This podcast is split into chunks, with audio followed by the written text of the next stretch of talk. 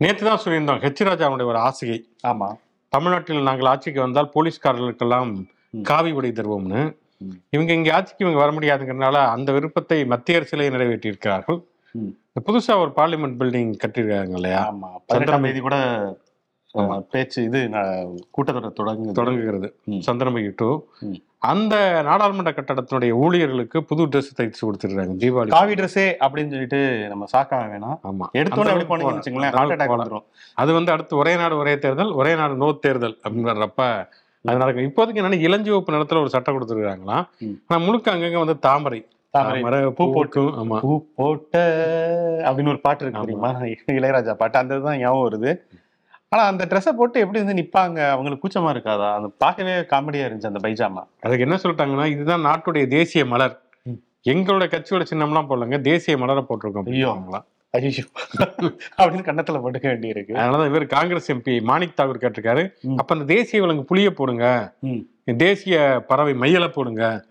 அப்படின்னு மயில் குயில் பறவை. தாமரை போனா ஆமா அவங்க ரிசைன் பண்ணிட்டே போயிருவாங்க எனக்கு இப்பெல்லாம் சட்டம் கொடுத்தாங்கன்னா வந்து. இல்ல ஏற்கனவே இந்த ட்ரெஸ்ஸை கொடுத்தா அது ஏதோ ஆர்டர்லி மாதிரி இருக்கு அப்படின்னு சொல்லிட்டு நிறைய பேர் குமுறிட்டு இருக்காங்க. ஆமா. இந்த சூழல்ல எப்படி வந்து அவங்க ஒரு மாதிரி கூச்சமா இருக்காதா அப்படிங்கறது அவங்களுடைய கேள்வியா இருக்கு.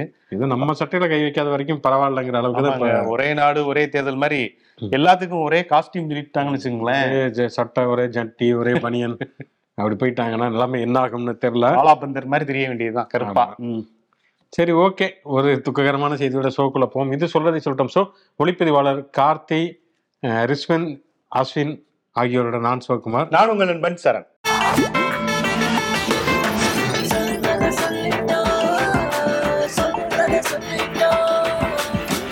நீண்ட நாட்களாக தேடப்பட்டு வந்த ஒரு குற்றவாளி.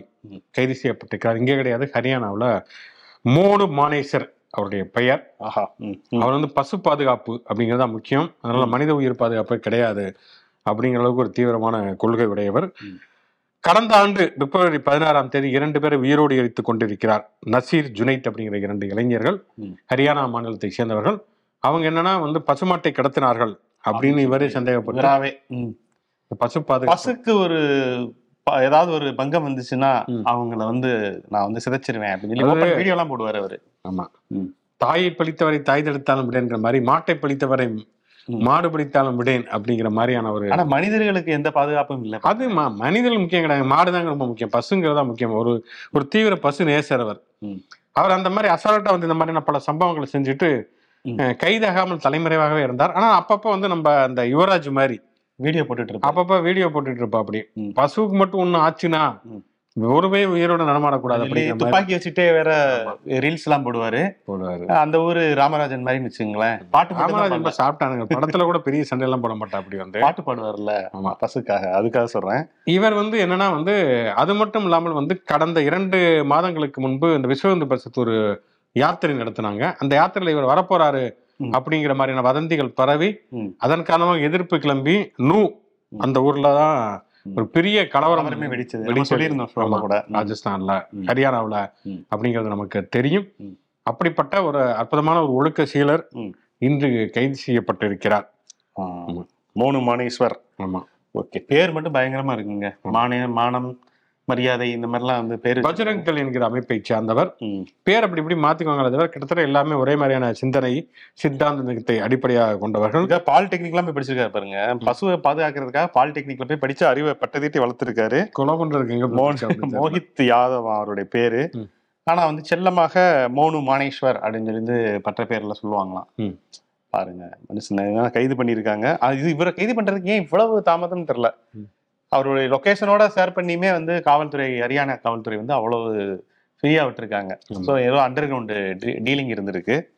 ஒருவேளை எப்பயாவது கைது செஞ்சிருக்காங்க. கைது செய்து அவரை சட்ட நடவடிக்கை உட்படுத்தப்பட வேண்டும் கண்டிப்பாக வந்து நீதிமன்றத்துல தக் தகுந்த ஆதாரங்களை நிரூபித்து. அவருக்கான உரிய தண்டனையை வாங்கி தர வேண்டும்.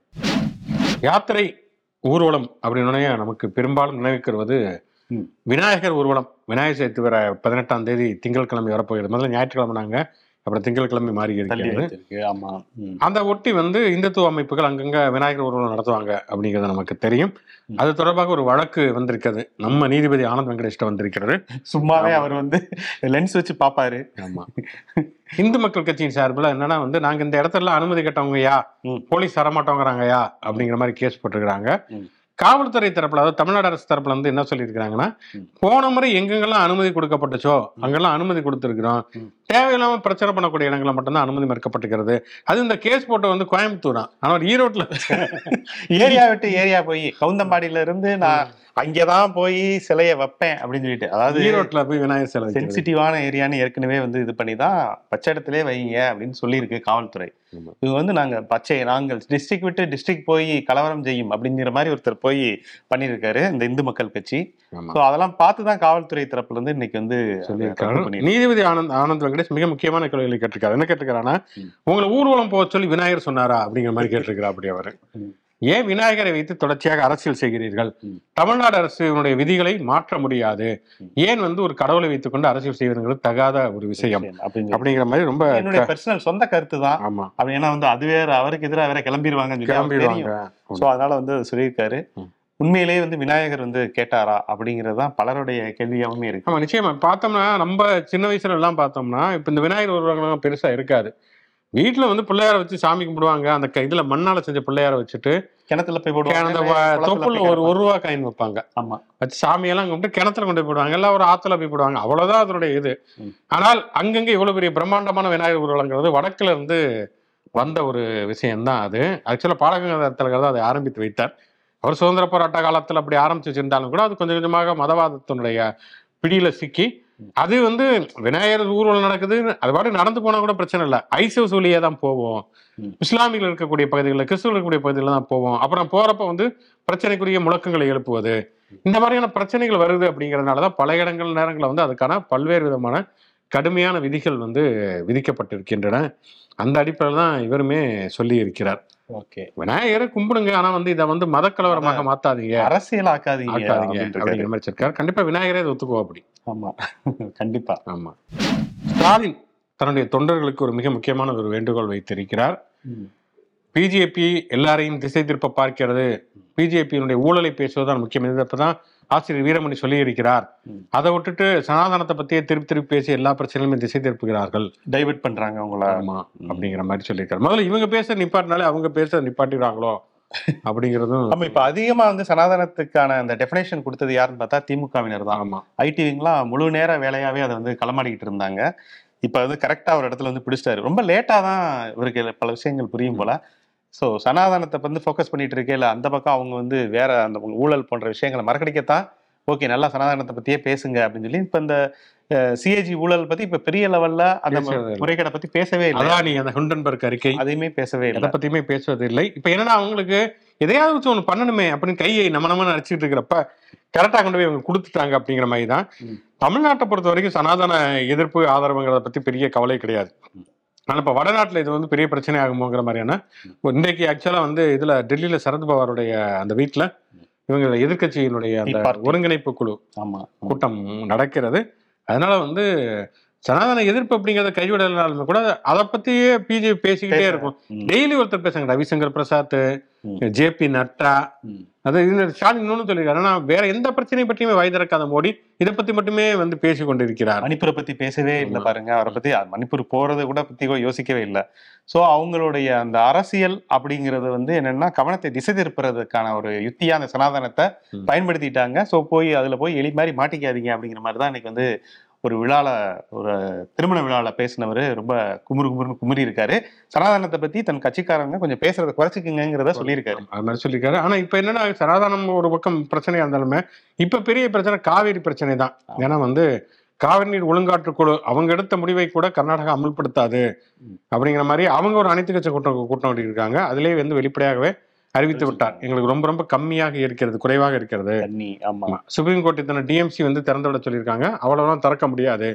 குடிநீர் தேவைக்கு மட்டும்தான் எங்களிடம் தண்ணீர் இருக்கிறது. அப்படிங்கிற மாதிரி வெளிப்படையாக அறிவித்து விட்டார்கள். துறைமுருகனை பொறுத்த வரைக்கும் என்னன்னா இது நாங்க ஒன்றும் அனைத்து கட்சி கூட்டம்னு இப்போ கூப்பிட முடியாது. இருபத்தொன்னாம் தேதி விசாரணை வருகிறது. அங்கத்துல என்ன சொல்லுது சுப்ரீம் கோர்ட்டுங்கிறத பார்த்துட்டு அதுக்கப்புறம் முடிவெடுப்போம் அப்படிங்கிற மாதிரி சொல்றேன் இந்த இந்த அரசியல் பந்தாட்டங்களுக்கு மத்தியில சாதாரண விவசாயிகள் தான் பாதிக்கப்பட்டு கொண்டிருக்கிறார்கள். அதனால வந்து இப்ப அதுதான் மிக முக்கியமான ஒரு பிரச்சனையாக இருக்கிறது. இதுல வந்து திமுக அரசு கவனம் செலுத்துவதுங்கிறது ஒண்ணு பிஜேபி சனாதனத்தை பத்தினா ஒரு பக்கம் விட்டுட்டு அதை எப்ப வேணாலும் பேசிக்கலாம். கர்நாடகா கர்நாடகாவில் இருக்கக்கூடிய பிஜேபி காரங்களை அவங்களுமே வலியுறுத்தணும். நீங்க தண்ணி திறந்து விட்டா நீங்க தான் முதல்ல போய் ஆர்ப்பாட்டமே பண்றீங்க. பண்ணக்கூடாது அங்க வந்து பார்த்தோம்னா கிட்டத்தட்ட அங்க இருக்கக்கூடிய எதிரணியும் சரி தண்ணி கொடுக்க கூடாது அப்படிங்கறதுல நிலைப்பாட்டுல ஒருமித்த கருத்தோட இருக்காங்க. கர்நாடகாவை பொறுத்த வரைக்கும். தமிழ்நாட்டுல அது அப்படி இல்லவே இல்லை. இதை பத்தி இது அதிமுகவுக்கு என்ன கருத்து அப்படிங்கிறது கூட எந்த இடத்துலயும் வந்து பேசினதாகவோ எடப்பாடி வந்து பேசினதாவே தெரியல. அவர் ஏ. ஆர். ரஹ்மான் கச்சேரியில வந்து சட்ட ஒழுங்கு பாதிக்கப்பட்டிருக்கு. காவல்துறை கோட்டை விட்டிருக்கு வரைக்கும் அறிக்கை விடுறாரு. ஆனா அந்த காவிரி பிரச்சனையில அவருடைய நிலைப்பாடை வந்து பெருசா அவர் எங்கேயுமே பேசவே இல்லை. இப்ப தொடர்ந்து ஒரு ரெண்டு மூணு நாளா காவிரி அந்த தண்ணீர் திறந்து விடப்படாது அப்படிங்கிறத ரொம்ப தீர்க்கமாகவே வந்து சொல்லிட்டாங்க கர்நாடக அரசு. ஸோ இந்த இந்த நேரத்துல அனைத்து கட்சிகளுடைய ஒரு ஒருமித்த கருத்து நமக்கு தண்ணி வேணுங்கிறதுல ஒரு ஒருமித்த குரல் இருக்கணும் அப்படிங்கிறதான் தமிழர்களுடைய எதிர்பார்ப்பு. கண்டிப்பா. இன்று நீ நாளை நான் அப்படிங்கிற மாதிரி நேற்று முழுக்க அமலாக்கத்துறை அதிகாரிகளுடைய சோதனை. தொடர்ச்சியாகவே அமலாக்கத்துறை part one part two part three என்று போய் கொண்டிருக்கக்கூடிய சூழல்ல. இப்பதான் தமிழ்நாடு அரசுக்கு லஞ்ச ஒழிப்புத்துறைன்னு ஒண்ணு இருக்குது. லேட்டா வந்து கொஞ்சம் அப்படி சுதாரிச்சிருக்காங்கன்னு நினைக்கிறேன். ஓகே நம்ம கிட்ட ஒருத்தவங்க வந்து பக்கத்துல ஒரு இது ஆயுதம் இருக்கே அப்படின்னு சொல்லி எடுத்து அதிமுகவினர் மீது வந்து இப்போ ரெய்டோர் சவம் அப்படிங்கிற இதை வந்து ஆமா ஏவி விட்டுருக்காங்க அதுவும் பாத்தீங்கன்னா முன்னாள் அமைச்சர்கள் யாரும் இருப்பாங்கன்னு பார்த்தா கிடையாது டி நகர் சத்யா நிறைய பேருக்கு தெரியாது யார் இந்த சத்யா எம்எல்ஏ சத்யா. அடிக்கடி அவங்க அந்த தொகுதி எம்எல்ஏ அந்த அந்த அதிமுக காரங்களே போய் இவரை வந்து மாத்தணும் அப்படின்னு சொல்லிட்டு போராட்டம் பண்ணுவாங்க அந்த சொந்த அளவுக்கு சொந்த. கட்சியிலேயே அதிகமான ப நண்பர்களை எதிரிகளை சம்பாதித்துக் கொண்டிருக்கக்கூடிய. ஒருவர். அவர் வந்து வருமானத்துக்கு மேல சொத்து சேர்த்திருக்கிறாரு. அது வந்து தன்னுடைய அந்த வேட்புமனு தாக்கல்ல மறைத்து விட்டார் அப்படின்னு சொல்லிட்டு ஒரு பத்திரிகையாளர் கேஸ் போட்டிருக்கிறாரு. அதை நீதிபதி ஆனந்த் வெங்கடேஷ் அவர்தான். எல்லாத்துக்கும் ஒரே சொல்யூஷன் ஒரே மாத்திரை அப்படிங்கிற. மாதிரி ஆனந்த் வெங்கடேஷ்ங்கிறவர் தான். ஆமா. அவர் வந்து அவர் வந்து தகுந்த ஆதாரங்கள் இருந்தால் லஞ்ச ஒழிப்புத்துறை. இது சோ விசாரணை நடத்திவிட்டு தாக்கல் செய்யணும் குற்றப்பத்திரிகை இருக்கிறாங்க. இன்னைக்கு ரெய்டு நடத்தி இருக்கிறாங்க ரெண்டு புள்ளி சம்திங் கோடி. இல்ல அவர் வந்து சொத்து கணக்கு அது காமிச்சிருக்காரு. ஆனா பதினோரு புள்ளி நாலு எட்டு கோடிக்கு கணக்கு வருமானத்துக்கு அதிகமா இருக்கு. அசையும் சொத்து அசையா சொத்துன்னு கணக்கு பண்ணா ஓகே கிட்டத்தட்ட மூவிங்லாம் கார் தானே. காரே ஒரு Fortuner car Benz car. Jaguar car அப்படின்னு சொல்லிட்டு எல்லா காரும் வச்சிருக்காராம் ஒரு மனுஷன். ஸோ அதெல்லாம் கணக்கு போட்டா அது பல கோடிகளை வந்து டபுள் டிஜிட் ட்ரிபிள் டிஜிட்டுக்கு தாண்டி போயிட்டு இருக்கான் ஸோ அதனால அவர் மீது விரைவில் முக்கியமான ஆவணங்கள்லாம் கிடைச்சிருக்கு. ரியல் எஸ்டேட்ல எவ்வளவுதான் இருந்தாலும் இவ்வளவு சம்பாதிக்க முடியாது அப்படிங்கிற மாதிரி சொந்த கட்சியிலே அவங்க கட்சியிலே பேசிக்கிறாங்க. சரி அடுத்து யார் மேல ஏவ போறாங்க? சத்யா பெரிய லெவல்ல வெளியில தெரியாத ஆள் சத்யா மேலேயே எப்படின்னா அப்ப வந்து முன்னாள் அமைச்சர்கள் மேல என்ன நடக்க போகுது அப்படின்னு. அதனால எஸ்பி வேலுமணி வந்து நானும் ரெய்டால் பாதிக்கப்பட்டேன். நானே பாதிக்கப்பட்டேன். நேரடியாக பாதிக்கப்பட்டேன்னு பராசக்தி சிவாஜி மாதிரி அவரும் கிளம்பி வந்து ஆதரவு தெரிவிச்சிருக்காரு. அங்க சப்ளை பண்ண அதே சாம்பார் சாதம் ரோஸ் மில்க்லாம் இங்கேயுமே கொடுத்திருக்கிறார்கள். அதே டெய்லர் அதே வாடகை. வாடகை அப்படிங்கிற மாதிரி. எங்கெல்லாம் ரெய்டு நடக்கிறதோ அங்கெல்லாம் வந்து ரோஸ் மில்க் தரப்படும் அப்படிங்கிற ஒரு உத்தரவாதத்தையும் கொடுத்திருப்பார் போல ஆமா வாழ்க ரோஸ் மில்க் நாமம் ஒரு வழியாக ஏஆர் ரஹ்மானுடைய பஞ்சாயத்து. முடிவுக்கு வந்ததாக சொல்லப்படுவதாக நம்பப்படுகிறது நம்பப்படுகிறதாக சொல்லப்படுகிறது வதந்தி பரப்ப முடிஞ்சா என்னன்னு தெரியல அந்த ஏசிடிசி. பிபிபிபி டிபார்ட்மெண்ட் மாதிரி. அவருடைய அந்த நிறுவனத்தினுடைய எம்டி அவர். ஹேமத். அவர் இன்றைக்கு விளக்கம் தந்திருக்கார் எல்லாத்துக்கும் நாங்க தாங்க பொறுப்பு. நாங்க தான் தப்பு எல்லாமே பண்ணது. நேத்து ஒரு ஊடகத்துல பேசையில வந்து அசால்ட்டா சொன்னார் இருபத்தஞ்சு வரும்னு எதிர்பார்த்தோங்க அங்க வந்து நாற்பது வந்துச்சு. நாங்க நாற்பத்தி ஏழு நாற்பத்தேழாயிரம் சீட்டு போட்டோம். ஏடிஎம்கில் புளியோதரை மாதிரியே சொல்லியிருக்காரு அவர். வந்து மனித தலைகள் எல்லாம் வந்து அவர் நீங்க சொன்ன மாதிரி புளியோதரை பொட்டலங்கள் போல அவர் டீல் பண்ணியிருந்தாரு. காவல்துறையிட்ட வந்து முதல்ல சொல்லையில அனுமதி வாங்கிட்டோம்னு சொன்னாரு. அந்த நெறியாளர் வந்து வேற மாதிரி கேட்டோன்னே இல்ல அஹ், நாங்க தான் அது கரெக்டான ஏற்பாடுலாம் பண்ணியிருந்தோம். அப்படின்னு உளறி கொட்டினார். ஸோ வந்து இன்னைக்கு நைட்டு போய் உட்காந்து யோசிச்சிருப்பார் போல ஏஆர் ரஹ்மானுக்கு வந்து ரொம்ப டேமேஜ் ஆயிட்டே இருந்துச்சு நேற்று. ஃபுல்லாக வந்து அவர் வந்து இந்த ஸ்கேம் ஒரு ப- ஒரு வெப் சீரிஸ் வந்திருக்குல்ல ஸ்கேம் சொல்லிட்டு இந்த பங்கு பத்திர ஊழலை. வச்சு ஸோ அதே மாதிரி சோனி லிவ்ல வந்த மாதிரி scammer two thousand twenty three அப்படின்னு சொல்லி ரகுமான எடுக்கலாங்கிற அளவுக்கு அவர் மேல வந்து வெறுப்பு இதை பாட்டுப்பாடு வந்தது தப்பாயா அப்படிங்கிற மாதிரி. அவர் பாவம் அவர் சொல்லிட்டார். நான் பலியடா ஆயிட்டேன் அப்படிங்கிறத சொல்லிட்டார். இதுக்கு மேல வந்து சாஷ்டாங்கமா விழுந்து மன்னிப்பு கேட்டாதான் நாங்க நம்புவோம் அப்படிங்கிற அளவுக்குலாம் சில பேர் வந்து ட்வீட் போட்டுட்டு இருந்தாங்க. ஸோ அவர் தரப்புக்கு இதுக்கும் சம்பந்தம் இல்லை அப்படிங்கிறத தெளிவா சொல்லிட்டாங்க. ஆனாலும் வந்து அவர் பொறுப்பேற்றுக்கு தான் ஆகணும். ஏன்னா அவரை அவரை நம்பி தானே வந்தாங்க அப்படிங்கிறது. ஸோ இந்த ஹேமந்த் நைட் ஃபுல்லா உட்காந்து யோசிச்சிருப்பார் போல. இதுக்கு மேல வந்து டேமேஜ் கண்ட்ரோல் பண்ணலன்னா நம்ம ஏசிடிசியை வந்து ஓசிடிசியை டார்டரா கிழிச்சு விட்டுருவாங்கன்னு சொல்லிட்டு இப்ப வந்து இப்படி ஒரு அறிக்கை விட்டுருக்காரு. மன்னிப்பு கட்டுறவரை அந்த பணத்தை திருப்பி கொடுத்துருவோம். யார் யாரெல்லாம் அனுமதிக்கப்படவில்லையோ. அவருடைய கிட்டத்தட்ட ஒரு நாலாயிரம் பேர் வரைக்கும் அவங்க வந்து அனுப்பிச்சிருக்காங்க. அப்படிங்கிற மாதிரியான தகவல்கள் வருகின்றன. விரைவில் வெள்ளை பூக்கள் மலரட்டும்.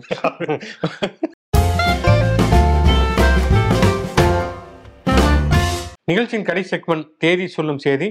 இன்று யாருடைய பிறந்தநாள் நினைவு நாள் மற்றும் சுவாரஸ்யமான சம்பவம் பார்க்கறதுக்கு முன்னால நம்முடைய பார்வையாளர் இருந்து வந்திருக்கூடிய கமெண்ட்ஸ். தென்காசியில் இன்று சங்கரகுமார் கௌசல்யா தம்பதியர் திருமணம் சிறப்பாக நடைபெற்றது. நமக்கு வந்து அந்த இன்விடேஷனையும் நம்முடைய நேயர் அனுப்பி வச்சிருந்தாரு. ஸோ இவர்களை சென்னையைச் சேர்ந்த தங்கராஜ் அதாவது அவங்களுடைய மாமா பிரேமாத்தை மகன் மதன் கீதா இவங்க அமெரிக்காவில் இருக்காங்க. ராஜ்குமார் ரம்யா லயா தென்காசி இவங்கெல்லாம் தென்காசியில் இருக்காங்க. அப்பா வேணுகோபால் அம்மா கிருஷ்ணகுமாரி அக்கா சங்கீதா மாமா செந்தில் கீர்த்தி பிரபா ஆகியோர் எல்லாருமே வந்து இவங்களை சீரும் சிறப்பாக வாழ வாழ்த்துறாங்க நாமளும் இந்த தம்பதியரை சங்கரகுமார் கௌசல்யா தம்பதியரை வாழ்த்துவோம் மனநலத்தில் இருக்காங்க பல்லாண்டு வாழ்க என்று வாழ்த்துவோம் அதே மேல ஸ்டான்லி சுப்ரீம். அவருக்கு வந்து இன்று. ஐம்பத்தி மூன்றாவது பிறந்த நாளாம். ஐம்பத்தி மூன்றாவது பிறந்த நாள் காணும் ஸ்டான்லி அவர்களுக்கும் நம்முடைய இனிய பிறந்தநாள் வாழ்த்துக்களை தெரிவித்துக் கொள்வோம். இன்னைக்கு பிறந்தநாள் கொண்டாடக்கூடிய செலிபிரிட்டிகள் யார் அப்படின்னு பார்த்தோம்னா. ஏ மிஸ்டர் சந்திரமௌலி சந்திரமௌலி. அப்படின்னு சொல்லிட்டு இருக்கக்கூடிய நம்ம நடிகர் கார்த்திக் நவரச நாயகன் கரெக்டான நம்ம எவ்வளவோ தூரம் நம்ம நம்ம கிட்ட கிட்ட டேட்டா எல்லாம் கேட்பாங்க. தப்பா கூட சொல்லுவோம். இன்னைக்கு நம்மளுடைய நேயர்களுக்கு ஒரு போட்டி மாதிரி ஒண்ணு வைக்கலாம் அப்படின்னு தோணுது. கார்த்திக் அதாவது நவரச நாயகன் கார்த்திக் இப்ப உள்ள இந்த கார்த்திக் இல்ல. நவரச நாயகன் கார்த்திக் இன்னைக்கு பிறந்தநாள் கொண்டாடக்கூடிய கௌதம் கார்த்திகோடைய அப்பா. அவர் வைத்திருக்கக்கூடிய இப்ப வச்சிருக்கக்கூடிய கட்சியோட பேர் என்ன? கூகுள் பார்க்காம சொல்லணும். விக்கிபீடியாவை பார்த்தாலும் தெரியாதுன்னு நினைக்கிறேன் அது உண்மையிலேயே இதுக்கு முன்னாடி ஏதோ ஒரு கட்சி பேர் வச்சிருந்தாரு. என்ன சொல்லுங்க? அகில இந்திய நாடாளு மக்கள் கட்சி. ஆஹ் இப்ப என்ன அந்த கட்சியோடைய பெயர் என்ன அப்படிங்கறத கமெண்ட் செக்ஷன்ல வந்து சொல்லுங்க. கண்டிப்பா. தெரிந்து கொள்ள ஆர்வமாக இருக்கிறோம். நல்ல நடிகர். அதை பத்தி நல்ல. நடிகர். ஆமா என்னன்னா வந்து எனர்ஜெட்டிக்காவே இருப்பாரு. துரு துரு துருன்னே இருப்பாரு. அவர் நடனம்லாம் நல்லாவே ஆடுவார். அக்னி சந்திரன்லாம் அவருடைய நடனம்லாம் நல்லாவே இருக்கும். நல்லா ஒரு மாதிரி இளமை குறும்போடு நடிப்பதுல வந்து மிக முக்கியமான ஒரு நடிகர். பொன்னுமணி கிழக்கு வாசல் அப்படின்னு சொல்லிட்டு எல்லா ஏபிசி டி என்னென்ன சென்டர் இருக்கோ எல்லா சென்டர்லயும் ரீச் ஆகக்கூடிய வாசலிலே அமரன் எக்கச்சக்கமான படங்கள் அவருடைய படங்கள் ரசிக்கக்கூடிய படங்கள் அப்படின்னே சொல்ல நல்ல நடிகர். கோ கிழக்கு வாசல்லாம் நல்லாவே நடித்திருப்பார். ஆமா. அதனால வந்து ஒரு சிறப்பான நடிகர். சாமிங் ஹீரோ ஆமா. கார்த்திக் அவர்களுக்கு நம்முடைய இனிய பிறந்தநாள் நல்வாழ்த்துக்கள். அடுத்து ஆஸ்திரேலிய கிரிக்கெட் வீரர் ஷேன் வார்னே.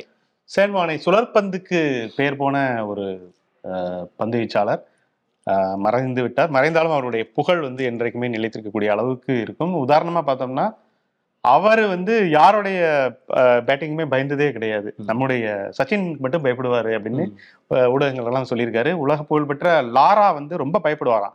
சேன்வானே பவுலிங்ல விளையாடுறது அப்படிங்கிறது வந்து அதுக்கு அவுட் ஆயிட்டே போயிடலாம் ஒரு மாதிரி ப்ரெஷரை கிரியேட் பண்ணி விட்டுருவாரு அப்படின்னு சொல்லிட்டு கிட்டத்தட்ட நூத்தி நாற்பத்தஞ்சு டெஸ்ட் போட்டிகள்ல எழுநூத்தி எட்டு விக்கெட்டுகள் நூத்தி தொண்ணூத்தி நாலு ஒரு நாள் போட்டிகள்ல இருநூத்தி தொண்ணூத்தி மூணு விக்கெட்டு அப்படின்னு சொல்லிட்டு மிகப்பெரிய ஒரு சாதனை முறியடிக்க முடியாத சாதனையை பண்ணியவர் சான்வான் ஸோ அவருடைய இந்த பிறந்தநாள்ல அவரை வந்து நம்ம நினைவு கூறுவோம்.